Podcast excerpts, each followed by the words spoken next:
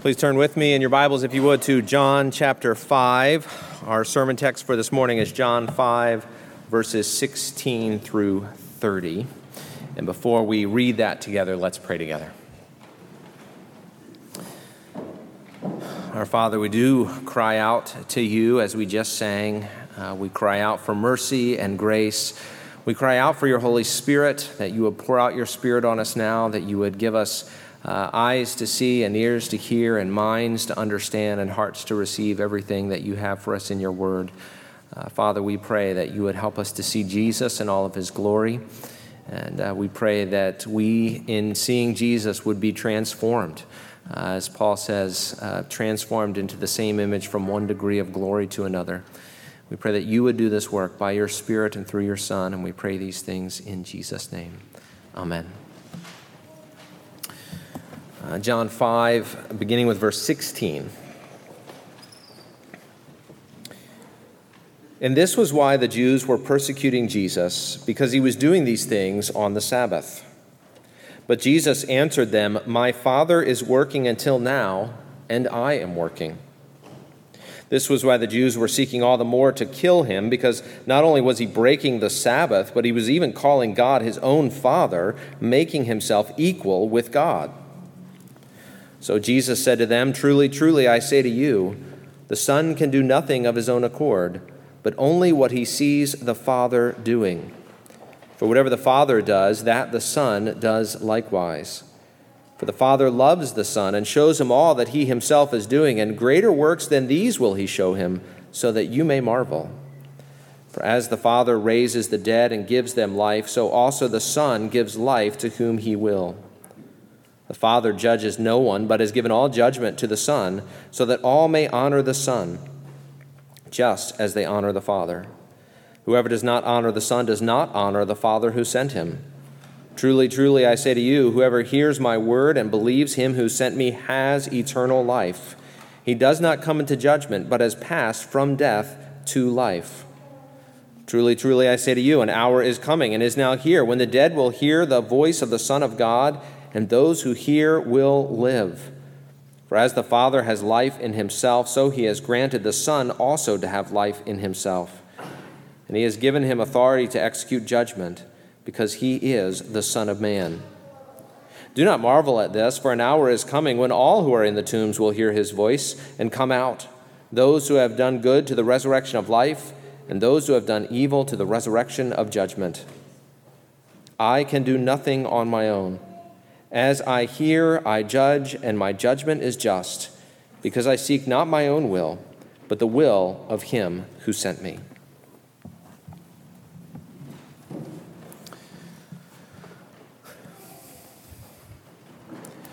Who does he think he is? We normally ask that question when someone puts themselves in a high position. Who does he think he is giving me orders or bossing me around? Or correcting me or teaching me or telling me what to do? It's often a fair question, and it is actually a question that we should ask about Jesus. Who does he think he is? It doesn't matter who I think he is. The question is, who does he think he is? It has been popular at various times to question who Jesus thought he was. Uh, some have said that Jesus didn't know who he was, that he didn't understand his mission. And it was a short step uh, from that that Jesus doesn't understand his identity as the Messiah to Jesus doesn't have an identity as Messiah. If Jesus didn't know he was the Son of God, then maybe Jesus was not the Son of God. And so again, we come back to the question who does he think he is? In a passage perhaps unlike any other in the Gospels, except maybe later in John 14 through 17, uh, Jesus tells us this morning who he thinks he is. And there are two main points. The, the first is uh, the unique and intimate unity between Father and Son.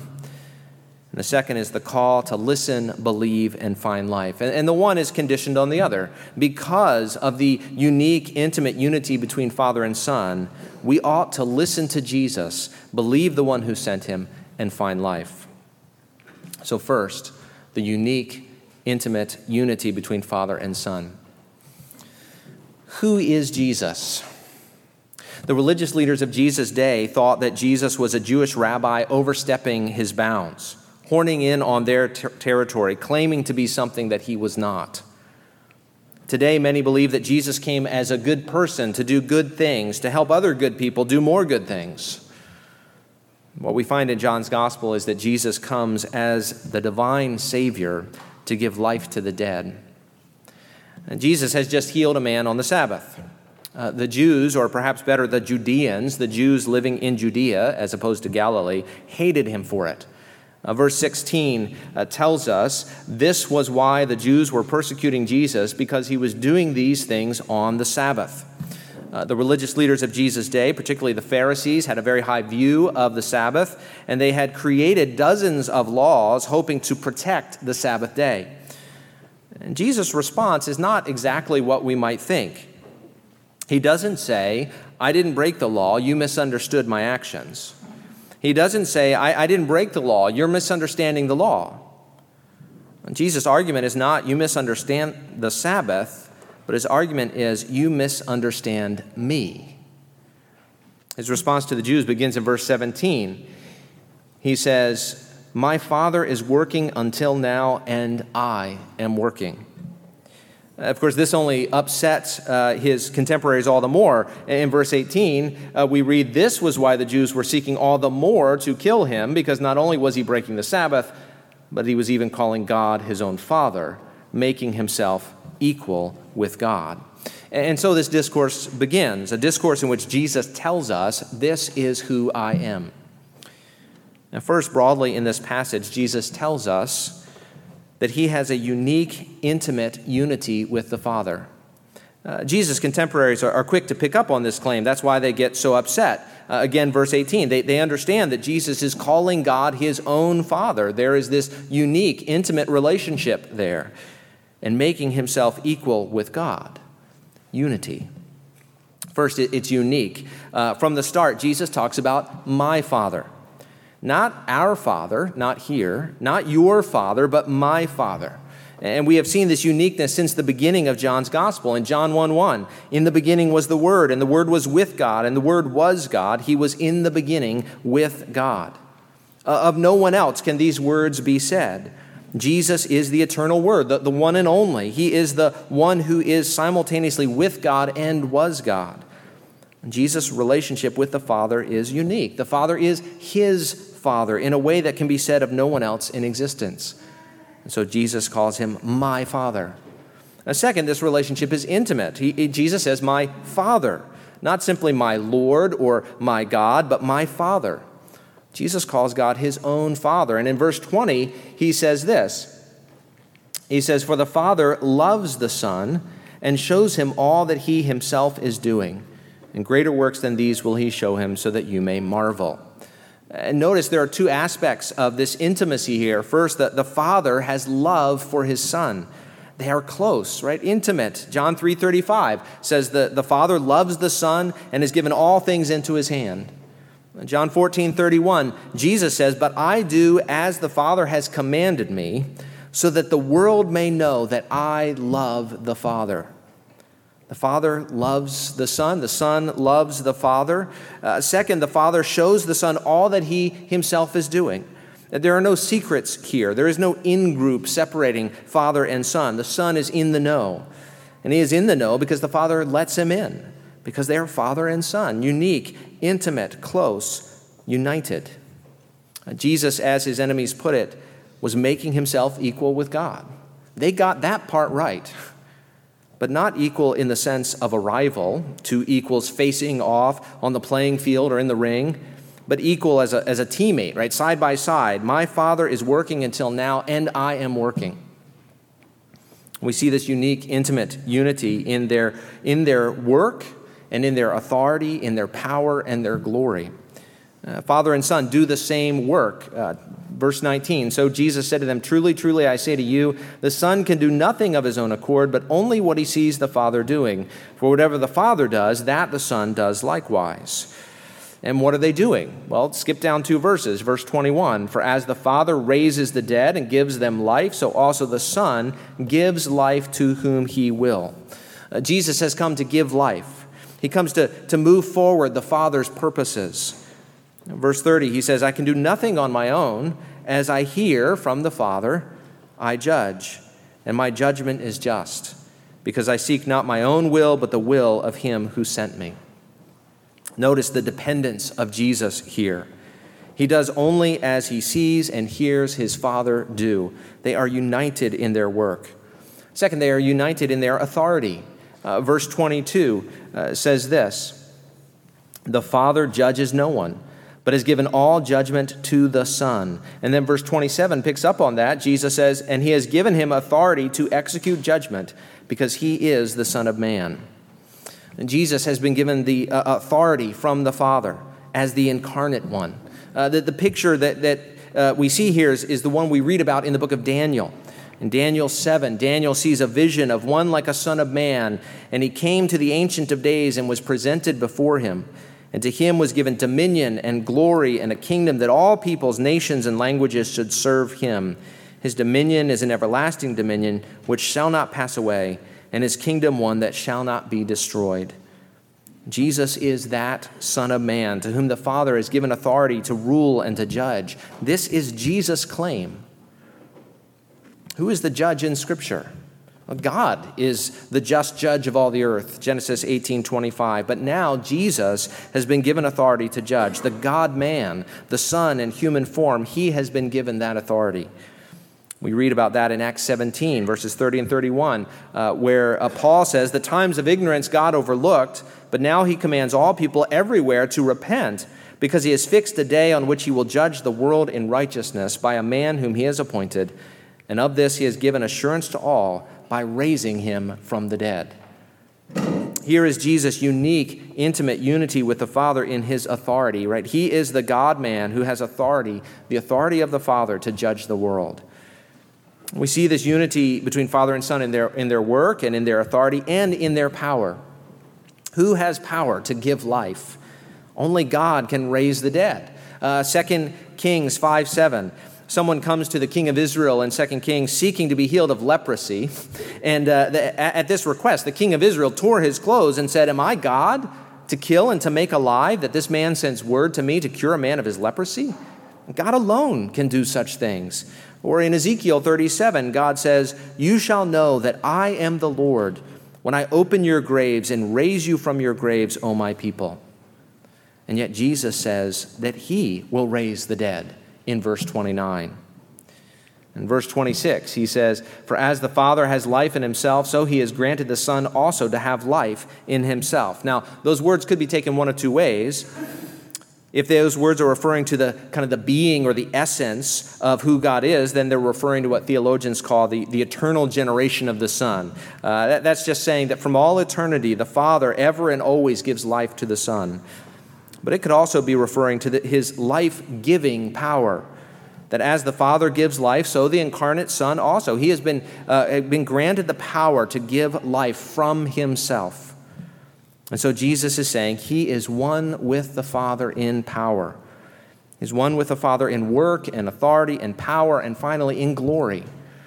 Jesus says the Father has given this judgment to the Son that all may honor the Son just as they honor the Father. That, that if one does not honor the Son, he does not honor the Father. To reject the Son whom the Father sent is to reject the Father.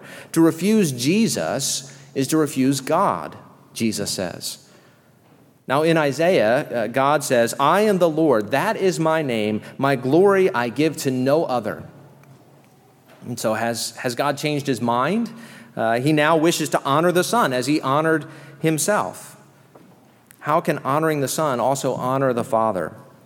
Well, notice, what, notice what's going on. Jesus says that he shares the Father's work. Jesus says that he shares the Father's authority. Jesus says that he shares the Father's power. Jesus says that he shares the Father's glory. Jesus is claiming equality with God. It's a bold claim, don't you think? Uh, these are not simply things people say about Jesus. This is what Jesus says about himself. Isaiah says, To whom then will you liken God, or what likeness compare with him? There is no one like God. So, what conclusion are we to draw? Is Jesus saying, contrary to Isaiah, that he is simply like God? If so, Jesus is a blasphemer who deserved what he got on the cross. But no, Jesus is not claiming to be like God. He is claiming to be God, God the Son, the Son of the Father. Uh, yes, he, he is a man.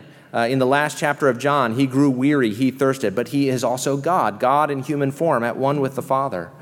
Jesus is the Son of the Father. They, they are of the same kind, right? Not created children like us, but the one who was with God and was God from the beginning. He is the Son of the Father in the flesh. They are one. Isaiah 45, which was read earlier, God says, I, the Lord, there is no other God besides me a righteous God and a Savior. There is none besides me. Turn to me and be saved, all the ends of the earth. For I am God, and there is no other. By myself I have sworn, and from my mouth has gone out in righteousness a word that shall not return. That shall not return. To me every knee shall bow, and every tongue shall swear allegiance. God says, I am God. I am the Lord. I'm the only God. There is no Savior beside me. Turn to me, all the ends of the earth, and be saved. Paul picks up on these words, uh, uh, the, these words of the Lord in Isaiah, and he picks up on them in Philippians 2 and applies it directly to Jesus. He says, Therefore, God has highly exalted him and bestowed on him the name that is above every name, so that at the name of Jesus every knee should bow in heaven and on earth and under the earth, and every tongue confess that Jesus Christ is Lord to the glory of God the Father. Jesus is the Lord, the only God, the Savior, before whom every knee will bow and every tongue shall swear allegiance. Jesus is exalted, and in that the Father is glorified. Those who honor the Son honor the Father because they are one God. At one with the Father, yet distinct from the Father, right? Father and Son are distinct as Father and Son. The Father loves the Son, verse 20. The Father shows his works to the Son. The Father has given judgment to the Son, verse 22. The Father sent the Son, verse 24. And so Jesus is one with the Father and yet distinct from the Father. He is equal with the Father. He has a unique, intimate unity with his Father. Now you might wonder okay, how does this all relate to the Sabbath? I mean, that was the controversy after all. Jesus healed on the Sabbath, and the Judeans are upset with him. And Jesus replies, My Father is working until now, and I am working. He responds to them by claiming equality with the Father. Again, Jesus' argument is not, you don't understand the Sabbath. His argument is, you don't understand me. The Jewish people believed that God was always working, even on the Sabbath. He was upholding the universe, even on the Sabbath. God does not take a break on the Sabbath, but he does not thereby break the Sabbath. And the religious leaders of Jesus' day, they, they, they were legalistic about the Sabbath, both in the sense that they believed if you kept the law, God was obligated to save you, and in the sense that they added to the law's demands. They added man made rules to clarify what God said. But Jesus does not respond to the legalism of the Judeans with a more precise legalism. He doesn't say, You think this is not allowed, but I say it is. You say this is not legal, but there are works of necessity and mercy which are legal. Now, that may be true, but that's not what Jesus is saying here. Jesus is not saying there is a loophole. Legalists look for loopholes. That is not Jesus' approach similar to what happens in Matthew 12. Uh, the Pharisees, the religious leaders of Jesus' day, are upset with Jesus again because his disciples were picking grain on the Sabbath. And he says to them in Matthew 12, 3 through 6, Have you not read what David did when he was hungry and those who were with him? How he entered the house of God and ate the bread of the presence, which it was not lawful for him to eat, nor for those who were with him, but only for the priests. Or have you not read in the law how on the Sabbath the priests in the temple profane the Sabbath and are guiltless? I tell you, something greater than the temple is here. See, Jesus is not arguing here. There, there are these general exceptions to the rules, loopholes that we can all take advantage of. He is arguing that when the Messiah showed up, David on the move in the Old Testament, that the, that the rules did not apply. Uh, it, it was not that David was loosey goosey with the rules, and we can be too. David was God's anointed, he had a special role, and Jesus is God's anointed. He has a special role. When God's redemptive work was uh, on his people's behalf was necessary, as with the priests in the temple, the, the, the rule on the Sabbath did not apply. Again, it was not that the priests played fast and loose with the rules, and we can too. It was that the priests had a special role, and Jesus has an even more special role. Uh, there was a, a messianic, redemptive role that could not be held back by any ceremonial rule. God's work, the work of his priests, the work of his Messiah must keep going. Jesus is saying that there are particular redemptive exceptions, and he's saying, I am the greatest exception of all. Matthew 12, 8, for the Son of Man is Lord of the Sabbath. Now, if there were exceptions for David and the priests because of the nature of their work, and if they could, as Jesus put it, profane the Sabbath but remain guiltless, how much more is that true of God, who continues to uphold the world? And if it's true of God the Father, then it is true of God the Son, who has come to redeem that same world. See, Jesus' argument for why he was not a Sabbath breaker was, Don't you know who I am? I'm the Lord of the Sabbath. I am God in the flesh. My Father is working until now, and so am I. The main thing we see in our text then is this, this unique, intimate unity between Father and Son, that the Son is equal with the Father. He and the Father are both at work and yet guiltless when they work on the Sabbath day. You might think, well, okay, uh, why does that matter? Is this just a bit of theological minutia? uh, something to be brought out on game night so you can win at Bible trivia. No. Uh, because the question, who do you think you are, is often followed by the question, why should I listen to you? Which brings us to the call to listen, believe, and find life. Jesus says, The Son gives life to whom he will. He has authority to judge, and so authority to give life. He came that we might have life and have it abundantly, he says in John 10 10. But you might ask, okay, well, well, how do we receive that life? How does Jesus give that life? How does it come to us? Well, what does Jesus say? Uh, verse 24, he says, Whoever hears my word and believes him who sent me has eternal life. Verse 25, an hour is coming and is now here when the dead will hear the voice of the Son of God, and those who hear will live. Verse 28, an hour is coming when all who are in the tombs will hear his voice and come out. Life comes from hearing and believing the word of Jesus. Romans 10 17 says, So faith comes from hearing, and hearing through the word of Christ. Now, there's more to it than this, but the more is more about Jesus. Right? Jesus, the incarnate Son of Man, gains this right to give life by obeying the Father, by dying for sin, by rising from the dead, conquering sin and death by the power of the Holy Spirit now as the risen Son, the, the one whom Paul says was declared to be the Son of God in power by his resurrection from the dead, this risen Son gives life to whom he will. Specifically, he gives life to all who hear his word and believe. Now, you might wonder, what, well, what is this word of Jesus that I must hear and believe? Well, in Romans 10, Paul says we hear the voice of Christ in the gospel, and we hear the gospel through the preacher. Now, uh, that's not because I'm anything special in myself. Uh, if you're somehow confused about that, just ask my boys. They will be happy to tell you that I'm nothing special. But this is the way God works. And notice Jesus says in verse 24, Whoever hears my word and believes him who sent me. See, when we hear the word of Jesus, we hear the voice of the one who sent him. We hear the Father through the Son. And we hear the word of Jesus in the gospel, and we hear the gospel through the preacher which means by God's grace, as we gather, we gather together to hear the word of God. We hear the word of God in the preaching of the gospel. This is not, it's not my word, but it's God's word, the word of Jesus, who is the word of the Father. Do you hear and will you believe? If so, Jesus says you will receive life now and in the age to come. Uh, did you notice the time markers in Jesus' words? Uh, in verse 25, he says this he says, Truly, truly, I say to you, an hour is coming and is now here when the dead will hear the voice of the Son of God, and those who hear will live. See, when you hear the voice of Jesus in the gospel and believe, you gain life right here, right now. In verse 24, he says, Truly, truly, I say to you, whoever hears my word and believes him who sent me has eternal life. He does not come into judgment, but has passed from death to life. You see, the verdict on the last day, when God will judge the hearts of men, for those who hear Jesus' word and believe it, that verdict has already happened. They have already passed from death to life. They already have the eternal life, the life of the age to come in them by the Spirit.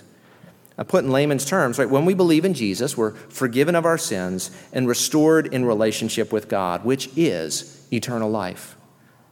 And that's not all. Uh, verse 28 and 29 say this uh, Jesus says, Do not marvel at this, for an hour is coming when all who are in the tombs will hear his voice and come out, those who have done good to the resurrection of life, and those who have done evil to the resurrection of judgment.